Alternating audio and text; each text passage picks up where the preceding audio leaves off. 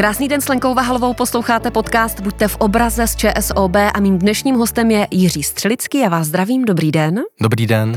Ředitel ČSOB pojišťovny a naše dnešní téma duševní zdraví a pojištění. Proč zrovna tohle téma? Tak tohle téma je téma, které se dneska poměrně eh, intenzivně diskutuje a samozřejmě byl den duševního zdraví. To znamená, máme tady i důvod, proč se tomu trošku více věnovat, ale v hlavním, eh, hlavním případě je to téma, které je dlouhodobě podceňované a je to téma, které je nespravedlivě podceňované.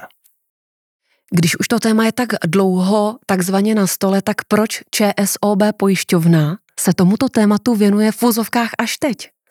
Tak pojišťovna to je matematika, takže my se díváme, kolik máme případů jednotlivých škod, díváme se na to ze všech úhlů pohledu. A samozřejmě, když vidíme ty statistiky, tak vidíme, že nám eh, roste počet lidí, kteří odchází do invalidního důchodu z důvodu nějaké duševní poruchy. A tím pádem se tomu začínáme více věnovat, co je tou příčinou, proč to nastává zrovna teďka a jestli s tím můžeme i něco dělat. Můžu se nějak pojistit? Samozřejmě můžete se pojistit a myslím si, že správná pojistka by vám to měla vždycky krýt. A myslím si, že většina lidí si myslí, že nikdy jim nenastane ta, a já jim přeji, aby nikdy nenastala ta, eh, ten důvod, aby museli odcházet do invalidního důchodu z důvodu duševní porochy. Ale když už to nastane, tak je dobrý mít to pojištění a samozřejmě ČSOB pojišťovna se tím zabývá, protože je naše životní pojištění to kryje. Jaká by měla být vlastně role pojišťoven v tomto tématu? Tak pojišťovně v řadě hrajou roli v okamžiku, když už nastane ta příčina. Ale to je nějaký trend minulosti, kdy vždycky se ty pojišťovny dívaly jenom na to, jakým správným způsobem plnit, ale ta role pojišťoven se posouvá do toho pomáhat těm lidem, aby ta příčina nastala. Ono je to dobře vidět v neživotním pojištění, kdy se snažíme eh, mít nějakou prevenci a tam je to výrazně jednodušší. Eh, v rámci například v bezpečnosti silničního provozu. V rámci těch duševních chorob je to samozřejmě výrazně složitější, není to tak hmatatelné téma eh, jako to neživotní pojištění, takže my se snažíme v tuhle chvíli spojovat s partnery, který tomu velmi dobře rozumí. Snažíme se s nimi spolupracovat, protože my nejsme ty odborníci na ty příčiny, my to spíš vidíme jako problém a snažíme se to zdůraznit a snažíme se zviditelnit, eh, zviditelnit ty instituce, ty partnery, který tomu rozumí ještě víc a společně se snažíme to podpořit. O jaké partnery se jedná? Já bych možná teďka vyzdvihl uh, spíš uh, v rámci prevence uh, společnost Replak, která mm. se hodně zabývá právě duševním zdraví mladých lidí. A to je možná ta cílová skupina, o které se budeme bavit, protože duševní zdraví u těch mladých, mladých lidí není podle těch statistik úplně na tom zestupním trendu, ba naopak. Eh, veškeré eh, informace, které dneska vidíme a které se publikují, ukazují, že jak už děti na eh, základní škole začínají mít problémy s psychikou, s sebevnímáním, tak samozřejmě i s postupem času se to, se to zhoršuje. A zrovna tento partner Replak se zabývá tím, eh, jaká je souvislost například mezi eh, využíváním sociálních sítí a právě následnými duševními chorobami. A když se tam velice jednoduše, tak eh, jak pečovat o fyzické zdraví, tak to tak nějak víme, ale jak pečovat o duševní zdraví? No tak to je velice to je těžká velká otázka. To je velká otázka. A já si myslím, že to neexistuje jednoznačná odpověď. Možná... A hlavně každému vyhovuje něco jiného. Stoprocentně, já jsem o tom přesvědčený, ale určitě třeba zdůraznit, že to duševní zdraví se velice e, provazuje i s tím fyzickým zdravím.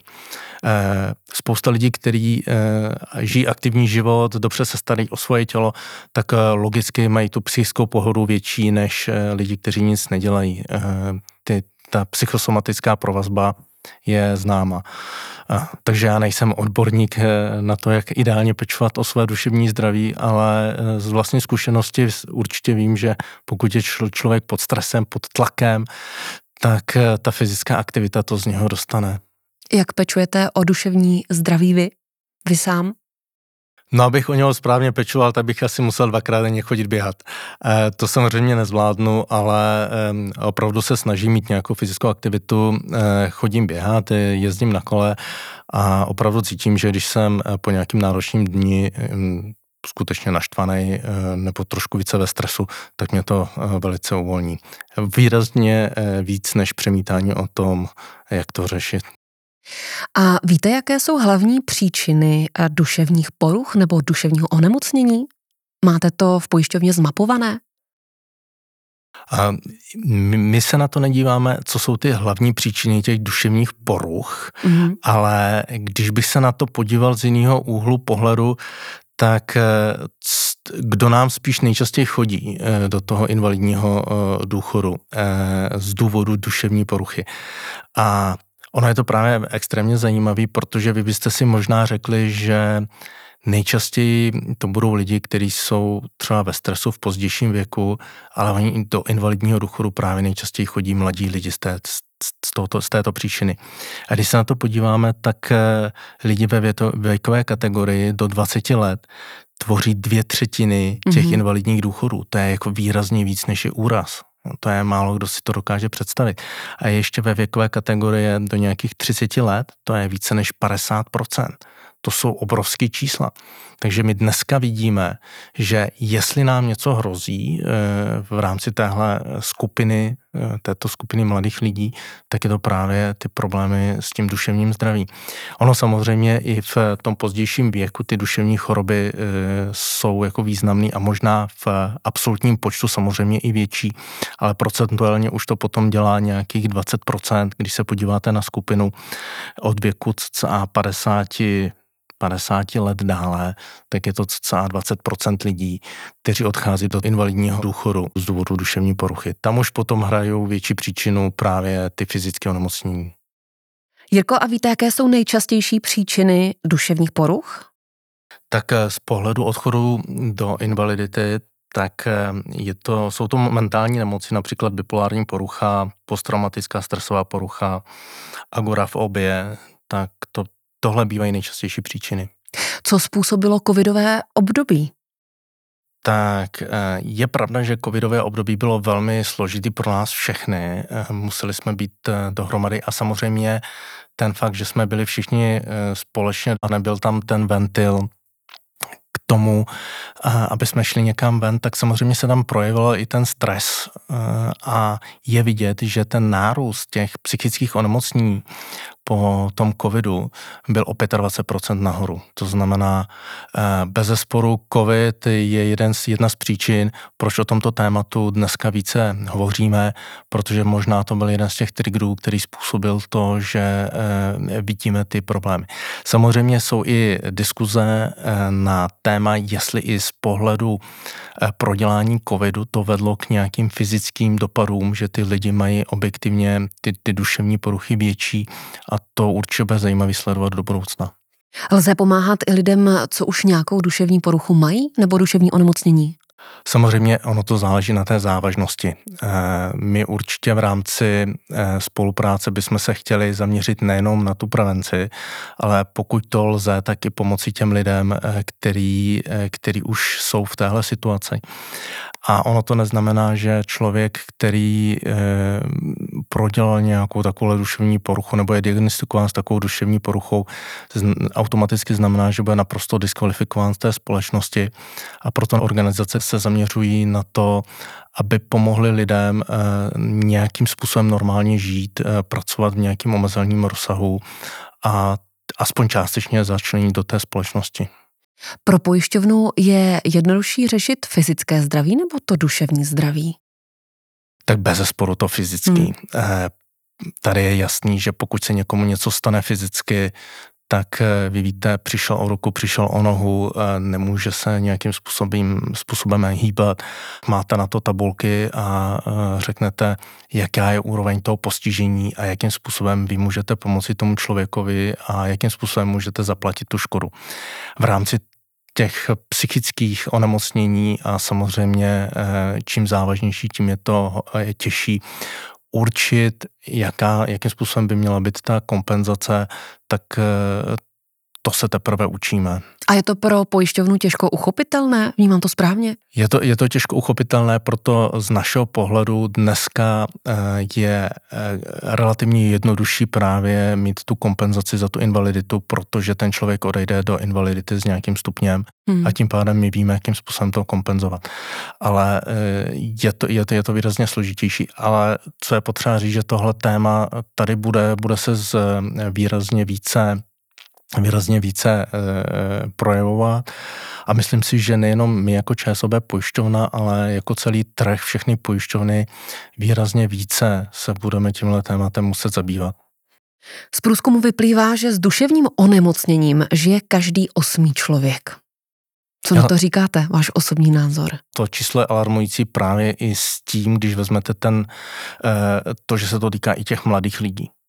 To znamená, že eh, vy tu nejste v situaci, kdy duševní onemocnění přijde, když je vám 55, 60, ale vy můžete prožít celý život s duševním onemocněním. A z pohledu té společnosti, ta by si měla uvědomit, eh, co jsou ty příčiny a jakým způsobem celá ta společnost může pomoci eh, těm lidem, kteří už mají tento problém, ale zamyslet se na to, jestli dokážeme jako společnost předcházet tomu, aby vznikal větší, procent, větší procento lidí, kteří mají ty duševní choroby. A možná se zase zpátky oklikou vracíme k těm sociálním sítím a k tomu, jaká je jejich role. Bez zesporu jejich role je v mnoha ohledech pozitivní, ale to nadměrné zneužívání je tady e, skutečně škodlivý.